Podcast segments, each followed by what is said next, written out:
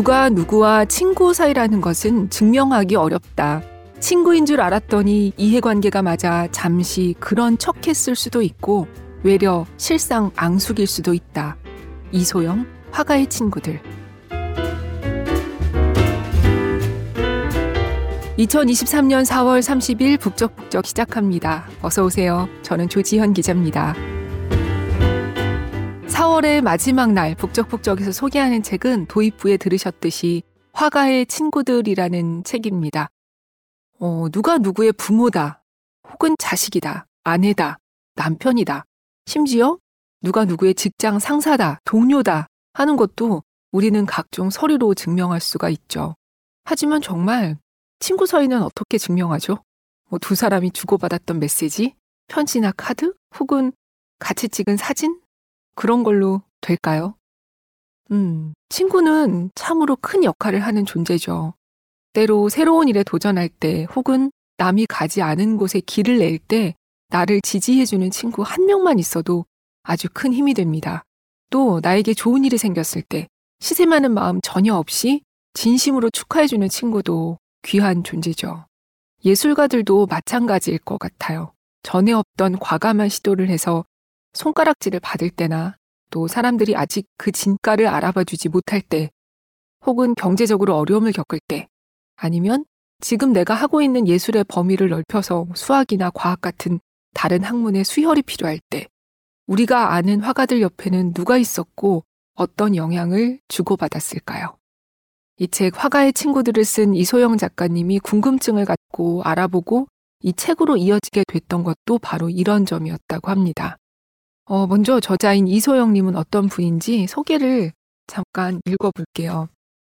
이소영, 서점 마그앤 글의 운영자이자 미술사에서 잘 다루지 않는 이야기를 흡입력 있는 드라마로 재구성해 들려주는 미술 저술가, 화가의 도구, 화가의 주변 사람들, 미술관의 뒷모습처럼 캔버스 너머의 이야기를 발굴하는 일, 언뜻 관계없어 보이는 그림과 그림, 사람과 사람 사이를 잇는 고리를 찾아 이야기로 풀어내는 일을 즐긴다. 대학에서 역사 교육을, 대학원에서 미술사를 공부하고 예술서점 매니저, 잡지 기자, 웹 기획자 등으로 일했다. 한때 전공과 무관하게 과학 칼럼을 쓰기도 했는데 그 덕에 미술의 세계를 더 깊고 넓게 이해하게 됐다. 미술과 과학이 실은 오래전부터 긴밀한 사이였기에 가능한 일이었다. 명화 속에 숨겨진 신기한 과학 이야기를 다룬 실험실의 명화, 화가들이 쓰는 도구로 미술의 역사를 살펴본 화가는 무엇으로 그리는가 등의 저서는 그 남다른 이력의 결과물이다. 예술에 관한 글을 쓰고 강연을 하며 균형 있는 시각으로 미술의 다양한 문맥을 읽어내는 무크지 아트 콜렉티브 소격의 필진으로도 활동 중이다. 네, 이런 분이라고 합니다. 흡입력 있는 드라마로 재구성해 들려주는 미술 저술가. 언뜻 관계없어 보이는 그림과 그림, 사람과 사람 사이를 잇는 고리를 찾아 이야기로 풀어내는 일을 즐긴다라고 돼 있는 이 작가님의 면모가 이번 책에도 잘 드러나 있는 것 같아요. 어, 제가 이 책을 처음 읽은 건 작년 1월이었는데요. 온라인 서점에서 우리가 미리 보기를 하면 책 도입부를 조금 읽어볼 수 있게 돼 있잖아요. 저는 보통 거기서 머리말을 읽고 책을 살지 말지 결정하곤 하는데요. 오늘 도입부에 읽어드린 문장이 들어있는 프롤로그죠. 저자의 말에 이끌려서 이 책을 냉큼 읽게 됐던 기억이 납니다.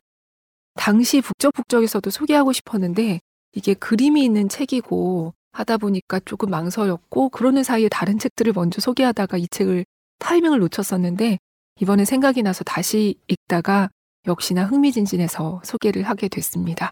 낭독을 흔쾌히 허락해 주신 출판사 어크로스에 감사드립니다. 먼저 저를 이 책으로 끌어들였던 책의 맨 앞부분 저자의 말을 읽으려고 합니다. 여러분도 들으시면서 같이 빠져들어 보시죠.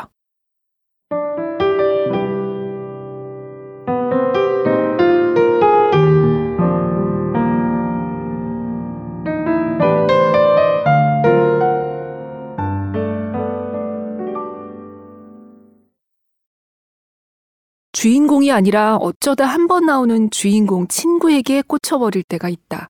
말하자면 이 책이 그렇게 시작됐다. 나의 첫 책, 실험실의 명화에는 이탈리아 르네상스의 거장 피에로 델라 프란체스카를 다룬 장이 있다. 화가인 그가 사실 대단한 수학자이기도 했다는 내용이다. 거기에서 제자였던 루카 파치올리가 스승의 연구를 자기 것인 양 책에 실은 악역으로 등장한다. 조르조 바사리의 말을 인용한 것이긴 하지만 나는 루카 파치올리에게 파렴치하고 사악한 사람이라는 꼬리표를 붙였다. 당시에도 파치올리의 수학책에 레오나르도 다빈치가 사파를 그렸다는 사실은 알고 있었지만 큰 의미를 두지 않았다. 하지만 이 악역 아닌 악역, 파치올리는 잊을만 하면 툭툭 다시 나타났다. 뒤러의 이탈리아 여행을 조사하는데 불쑥, 다빈치의 밀라노 궁정 시절을 찾아보는데 또 불쑥, 형이 왜 거기서 나와?를 외치게 했던 거다. 그제야 6천 장에 달하는 노트를 남겼지만 어느 것 하나 세상에 발표하지 않은 다빈치가 유일하게 출판한 그림이 바로 그것, 파치올리의 수학책 사파임을 새삼 깨달았다. 다빈치는 어째서 수학책의 사파를 그리게 됐을까? 요즘처럼 출판사에서 의뢰해 그렸을 리 만무하니 화가와 수학자 사이에 교감이 있었을 텐데 그 사정이 궁금했다. 알고 싶은 사연은 다빈치와 파치올리에 그치지 않았다. 구스타프 클림트의 그림에서는 현미경으로 관찰한 세포 모양이 발견되는데 그런 정보들은 어떻게 얻었을까 호기심이 일었다. 수학자와 친구였던 다빈치, 의대 교수의 생물학 강의를 듣던 클림트, 그 의외의 만남이 재미있어서 또 어떤 예상치 못한 친구 사이가 있을까 궁금해서 자꾸 찾아보게 됐다. 빈센트 반 고흐와 폴 고갱, 앤디 워홀과 장 미셸 바스키아는 누구나 알만한 미술사의 유명 커플들이다. 누구나 아는 사연이지 싶어 처음엔 관심을 두지 않았다. 그런데 한명 한 명 화가의 친구들을 따라가는 동안 그들의 사연을 다시 들춰보게 됐다. 서로의 삶뿐 아니라 예술에도 결정타가 된 관계들이었다. 그들 사이에선 강력하고 파괴적인 전류가 흘렀다. 덕분에 예술가들 사이의 우정이란 것은 얼마나 아름답고 또 무서운 것인가를 알게 되었다. 렘브란트, 피카소, 달리와 같이 미술사에서 빼놓을 수 없는 거장들도 등장한다. 대가들이 아직 풋풋하고 조금은 미숙하던 때 그 가치를 알아본 이들과의 만남을 다뤘다. 그들이 의기투합하던 순간이 비록 찰나일지라도 그 불꽃은 강렬했다. 이 책에는 여러 종류의 인간관계가 등장한다. 친구라고 말하기에는 낯선 모습들도 포함되어 있다. 인생이 한 권의 책이라면 고흐와 고갱은 고작 한두 페이지에서만 함께 등장할 뿐이다. 너무 뜨거워서 만질 엄두도 나지 못하는 그들의 관계는 우리가 보통 우정이라고 부르는 것과는 사뭇 다르다. 친구와 우정이라는 말 앞에서 우리는 좀 더 은근하고 오래가는 다정하고 착하고 뭉근한 무엇을 떠올리게 마련이다. 파울 클레와 바실리 칸데스키, 카미오 피사로와 폴 세잔 같은 이들이 거기 해당하겠다. 그들은 서로에게 오만하거나 경쟁하지 않았고 나이에 많고 적음, 경력의 길고 짧음을 따지지 않고 곁을 내준 친구였다. 조금 낯선 이름들과 짝지어진 화가들도 있다. 에드바르 뭉크는 그의 대표작 마돈나의 모델과 아메데오 모딜리아니는 조각가 콘스탄틴 브랑쿠시와 한때를 담았다. 둘 다 뭉크와 모딜리아니를 다룰 때 비중 있게 언급되는 인물들이 아니다. 굳이 정보를 찾기도 어려운 이들을 고집스럽게 글로 풀어낸 건 코로나 여파였다. 예상치 못한 단절, 고립의 시간이 해를 넘기고 또 넘길 줄 누가 알았을까. 코로나 이전, 삶은 고속열차처럼 중간 정차역 없이 주요 목적지를 찍기 바빴다. 분명 절친이었으나 1년에 한 번은 고사하고 수년 동안 만나지 못한 채 메시지 오가는 게 고작인 사이들이 쌓여갔다. 하는 일도 사는 지역도 달라져서 친구라면서 SNS에서 눈팅하는 인플루언서들만큼도 사는 모습을 모르게 됐다. 내가 탈 없이 평균 수명을 채워 산다고 해도 남은 생에 몇 번이나 더 만나볼 수 있을까? 그들이 내 친구였다는 건 세상 어디에도 기록되지 않고 내 기억 속에서마저 희미해질 것이다. 그러나 그런 서글픈 생각을 떠올리는 순간 불현듯 함께 호흡했던 한 시절의 공기가 같이 격분하고 환호했던 열기가 뭉게뭉게 피어올라 몸을 감쌌다. 그런 마음으로 뭉크와 모딜리아니 곁에 한때 분명히 존재했던 이들을 돌아보았다. 주목받지 못했던 관계라 아쉽고 애틋하게 느껴졌다. 한 사람이 사라진 자리는 하나의 꿈이 사라진 곳일 테니. 누가 누구와 친구 사이라는 것은 증명하기 어렵다. 친구인 줄 알았더니 이해관계가 맞아 잠시 그런 척 했을 수도 있고, 외려 실상 앙숙일 수도 있다. 사랑이 우정으로 포장된 경우도 그 반대의 경우도 흔하지 않던가. 그렇지만 긴장감이 팽팽했던 에드가 드가와 메리 카셋, 파울라 모더존 베커와 라이너 마리아 릴케의 행로를 따라가면서 비로소 알게 되었다. 우정은 하나로 뭉뚱그릴 수 없는 시시각각 변해가는 관계라는 걸 말이다. 모든 것을 집어삼키며 넘실대는 파도처럼 그 안에는 온갖 감정들이 도사리고 있다. 우리 모두와 마찬가지로 화가들 역시 그 미묘한 관계들을 통해 성장해서 자기 세계를 탄탄하게 세워간다는 걸 알게 되었다. 우리는 미술작품 앞에서 곧잘 주눅이 든다. 그림 앞에서 어떻게 볼 것인가는 곧잘 무엇을 아는가에 압도된다. 작품보다 해설을 먼저 읽어야 마음이 편하고 무언가 알고 봐야 할 것 같은 강박을 느낀다. 그렇지만 이 책이 작품 감상을 위한 또 하나의 예습 과제가 되지 않았으면 한다. 이것은 그저 혼자가 아니었던 화가들의 이야기다. 우리 모두 인간이란 혼자서 해내는 일이 거의 없다. 우리에겐 그리운 사람들이 참 많다. 화가들 역시 분명 그랬을 것이다.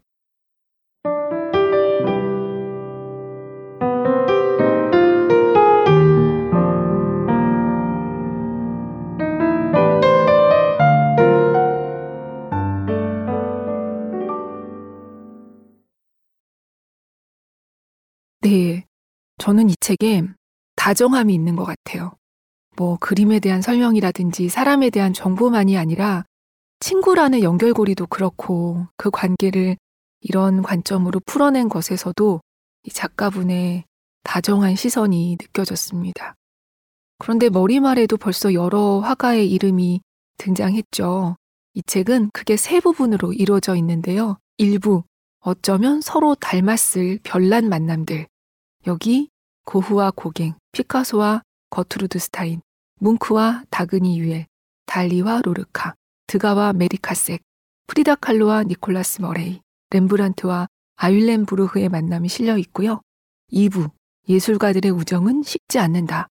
여기는 뒤러와 피르크하이머, 세잔과 피사로, 파울 클레와 칸딘스키, 또 윌리엄 터너와 윌크 폭스, 오딜리언과 프랑쿠시, 마네와 글 쓰는 친구들의 훈훈한 우정이 담겨 있습니다. 그리고 3부는 기묘한 인연은 어떻게 명화를 꽃피웠나 라는 제목인데요. 이 제목처럼 오, 이 사람들에게 이런 인연이 그게 또 작품에 이렇게 하는 그런 놀라운 얘기들이에요. 진주 귀걸이를 한 소녀의 화가죠. 페르메르와 현미경을 만들던 레이 우엔훅 그리고 클림트와 해부학 교수인 추커칸들 등등 서로 다른 분야에 있는 사람들이 주고받았던 영향에 대한 이야기가 담겨 있습니다. 어, 어디를 펼쳐 읽어도 재미진 이 이야기들 중에서 오늘은 딱 한 편을 읽어볼 건데요. 일단 첫 번째 기준은 책에 실린 그림을 보지 않아도 어느 정도 따라갈 수 있는 얘기로 골랐어요. 미술책은 필연적으로 거기 실려 있는 그림도 같이 봐야 이해가 되잖아요. 그런데 이렇게 듣기만 해서는 그래서 언급되는 그림을 우리가 자세히 알고 있지 않은 경우가 많고 아니면 뭐 실제로 본 적이 있거나 아는 그림이라고 해도 캔버스 구석에 어떤 소품이 있었고 주인공이 어떤 무늬의 옷을 입고 있었는지 그런 설명이 자세하게 나오면 기억이 그렇게까지 자세히는 나지 않잖아요. 그래서 이 책도 이걸 들으신 뒤에는 그림과 함께 책으로 읽어보시기를 추천드리는데요. 오늘은 그래도 맛보기로 들으시는 거니까 책의 도판을 좀 덜 봐도 될 것 같은 얘기를 읽어보려고 합니다. 음, 막판까지도 고민을 했어요. 영화 미드나잇 인 파리에도 나왔던 거트루드 스타인과 피카소의 얘기, 그리고 이 책 머리말에도 비중 있게 실린 다빈치 얘기 중에서 고민을 하다가 뭘로 골랐을까요? 음, 맞춰보세요. 네, 다빈치로 골랐습니다. 르네상스 거장이 수학책에 사파를 그린 이유라는 제목의 글입니다. 들어보시죠.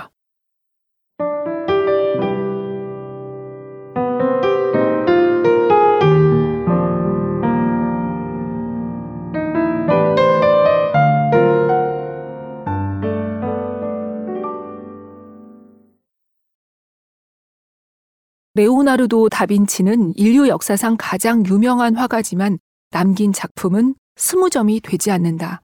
그나마도 미완성을 포함해서다. 대신 그는 뇌를 출력해서 남겼다고 할 만치 많은 양의 노트를 남겼다. 남아있는 것만 6천 장에 달한다. 인간이 종이에 기록한 것 중 가장 놀라운 관찰력과 상상력의 증거라고 불리는 그 노트들은 하지만 다빈치가 죽은 뒤 뿔뿔이 흩어졌다. 남아있는 25번의 노트는 이탈리아, 프랑스, 영국, 스페인, 미국 등 세계 곳곳에 있다. 다빈치는 노트에 날짜를 적거나 순서를 기록하지 않았고 생전에 공개한 적도 없었기에 전체의 순서나 구성이 어땠는지는 여전히 미궁이다. 그렇게 귀한 다빈치의 그림이 실려 당대에 출판된 책이 딱 한 권 있었다. 다빈치의 그림이 무려 60여 점이나 실린 그 유일무이한 책은 루카 파치올리가 쓴 수학책 신성한 비례다. 다빈치 그림이 어떻게 수학책의 사파로 실리게 된 걸까? 회화에서 의학, 기술, 음악에 이르기까지 다방면에 걸친 천재였으니 수학 실력마저 출중했던 걸까? 우리 같은 보통 사람들에겐 다행스럽게도 그렇지는 않았던 모양이다. 수학자와 천재 화가의 협력 작업이 어떻게 이루어졌는지 두 사람의 만남부터 따라가 보자. 레오나르도 다빈치와 프란체스코의 수도사이자 수학자였던 루카 파치올리는 루도비코 스포르차 공작이 통치하던 밀라노 공국의 궁정에서 처음 만났다. 일찌감치 밀라노에 온 사람은 다빈치였다.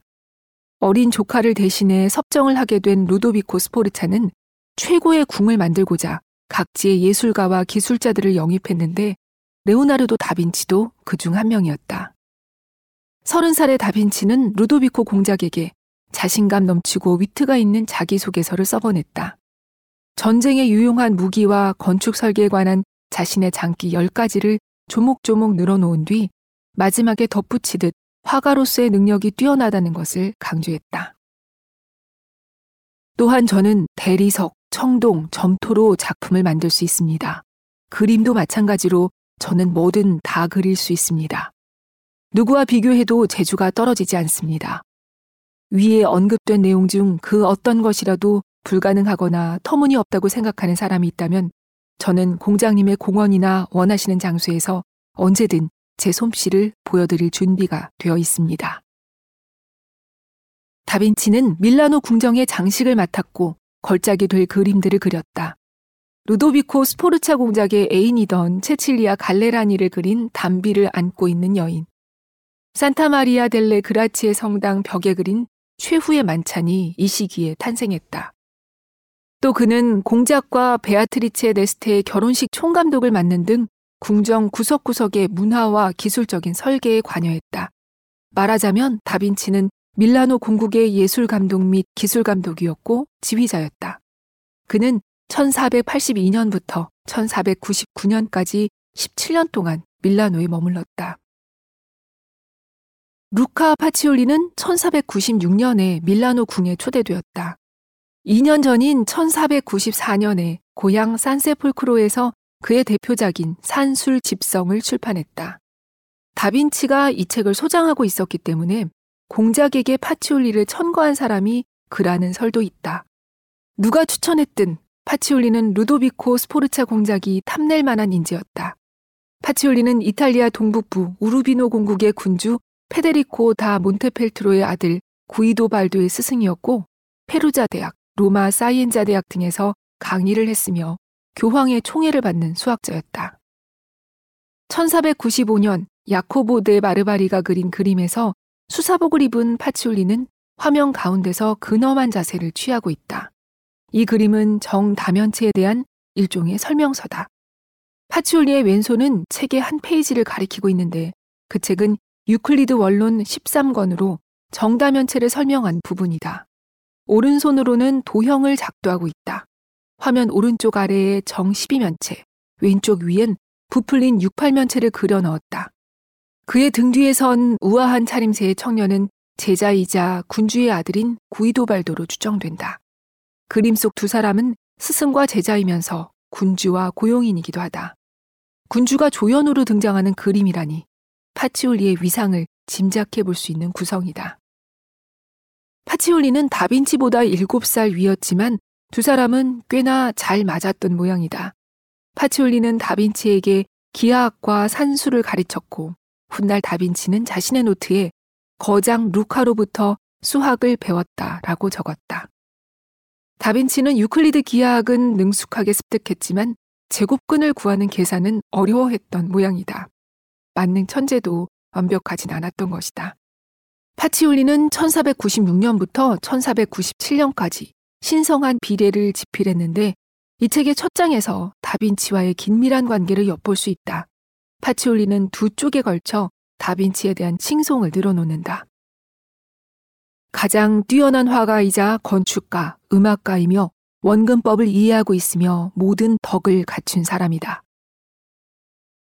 과하다 싶은 칭찬이지만 다빈치에 대해 이런 칭찬을 한 사람은 파치올리만이 아니다. 르네상스 시대의 미술사가 조르조 바사리는 르네상스 미술가 평전에서 다빈치를 이렇게 표현했다.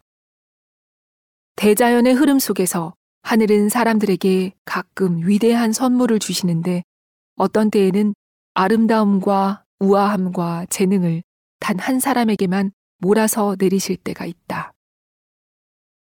당시 궁에는 다빈치나 파치올리처럼 각지에서 초청된 과학자와 예술가, 철학자 등이 많았다. 바사리의 표현에 따르면 다빈치는 몸매가 아름답고 행동은 우아하고 깊이가 있으며 정신은 고매하고 성품은 너그러웠으며 악기 연주에 능하고 대화를 즐기며 다른 사람을 매혹시켰다. 이랬으니 그 누구보다 궁정에 어울리는 사람이었을 것이다. 파치올리 역시 궁중 행사에서 다빈치가 단연 돋보이는 존재였다고 증언한 것이다. 궁정 연회에서는 기하학이나 점성술에 대한 토론이 인기 있는 이벤트였다. 두 사람은 함께 난해한 기하학 문제나 수수께끼, 퍼즐, 마술을 만들어 연회에 흥을 돋우는 역할을 했다. 파치올리는 신성한 비례에 자신의 스승이며 화가이자 수학자였던 피에로 델라 프란체스카가 라틴어로 쓴 플라톤의 다섯 가지 정다면체에 관한 내용을 이탈리아어로 옮겨 실었다. 그리고 플라톤의 정다면체에 관한 수학적 보기의 예로 다면체 다섯 가지와 68면체, 부풀린 68면체, 12면체 등 8가지 준정다면체를 소개했다. 바로 이 내용을 다빈치가 그린 것이다. 파치올리는 기하학을 가르치고 다빈치가 그것을 그림으로 표현하는 협업 과정이 머릿속에 그려진다. 반대로 다빈치가 그림을 그릴 때 파치올리도 도움을 주었다. 최후의 만찬의 원근법 구도를 잡을 때 수학자가 조언을 해주었다고 한다. 1498년 프랑스 왕 루이 12세가 밀라노를 점령하자 이들은 떠날 수밖에 없는 처지가 되었다. 밀라노를 떠난 다빈치와 파치올리는 만토바를 거쳐 베네치아에 가서 함께 머물렀다.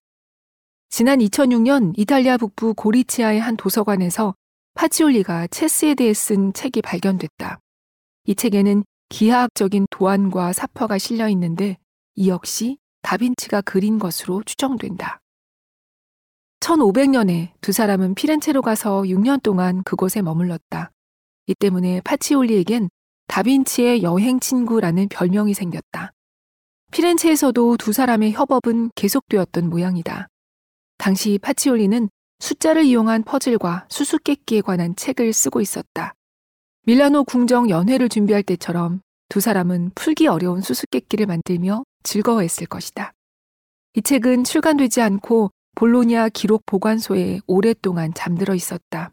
만약 출간되었다면 분명 거기서도 다빈치의 그림을 볼 수 있었을 것이다. 화가와 수학자의 우정이 낳은 또 하나의 증거로 말이다. 어쩌면 이 시대의 진짜 주인공은 레오나르도 다빈치가 아니라 루카 파치올리인지도 모른다. 그는 수학의 대중화에 기여한 학자이자 회계학의 아버지로 역사에 이름을 남겼으며 예술사에도 뚜렷한 족적을 새겼다. 그는 피에로 델라 프란체스카라는 위대한 화가이자 수학자를 스승으로 두었다. 스승은 자신이 아끼던 파치올리를 이탈리아 르네상스의 이론가이자 건축가였던 레온 알베르티에게 소개했다. 전성기 르네상스의 대표적인 화가와 이론가, 후원자들과 두루 긴밀한 관계를 맺은 파치올리는 레오나르도 다빈치의 친구로 이탈리아 르네상스가 절정의 꽃을 피우는 순간을 함께했다. 게다가 파치올리는 북유럽 르네상스의 대표 화가인 알브레히트 뒤러에게 알프스 이남의 원근법을 전달한 사람이다. 루카 파치올리 한 사람에게서 알프스 이남과 이북 르네상스의 거장들이 연결된다. 그는 화가의 제자이자 동료였으며 예술가들을 연결하는 수학자였다.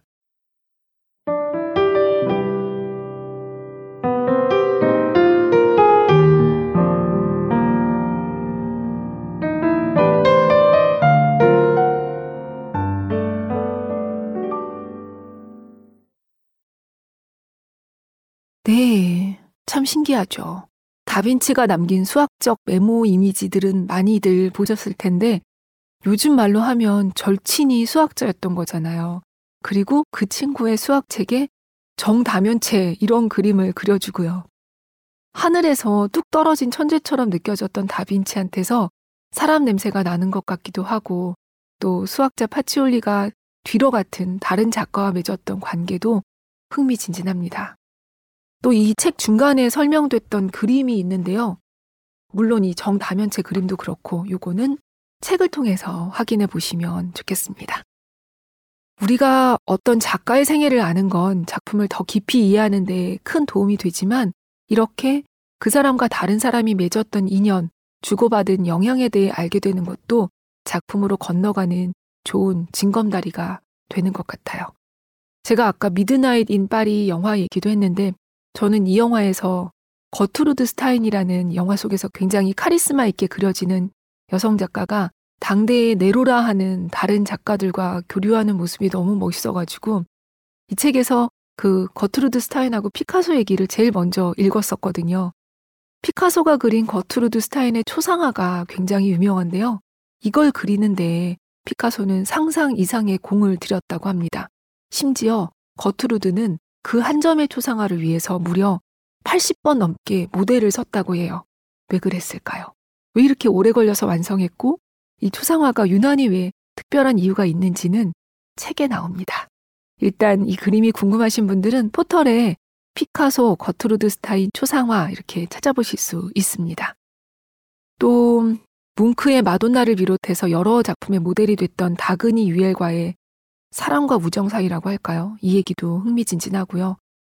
또 무엇보다도 세잔이 신처럼 너그럽다라고 표현했던 인상파의 아버지 피사로와의 이야기도 엄청 따스합니다. 어, 이런 책은 사실 재미도 있으면서 또 누구한테 얘기해주면 또 되게 있어 보이기도 해요. 이렇게 말하니까 웃기지만 그런 부가적인 실용성도 있습니다.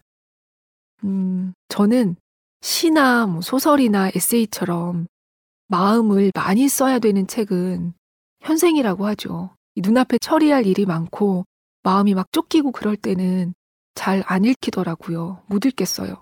요즘 제가 번아웃에서 못 빠져나가서 여전히 그런 시기인데요. 그렇다 보니까 그냥 머리만 써도 되는 책을 주로 읽었어요. 뭐 경제 책, 재테크 책도 읽고 역사 책도 읽고요. 그런데 오늘 소개해드린 이 화가의 친구들은 머리와 마음을 함께 쓸 수 있는 책이 아닌가 싶습니다.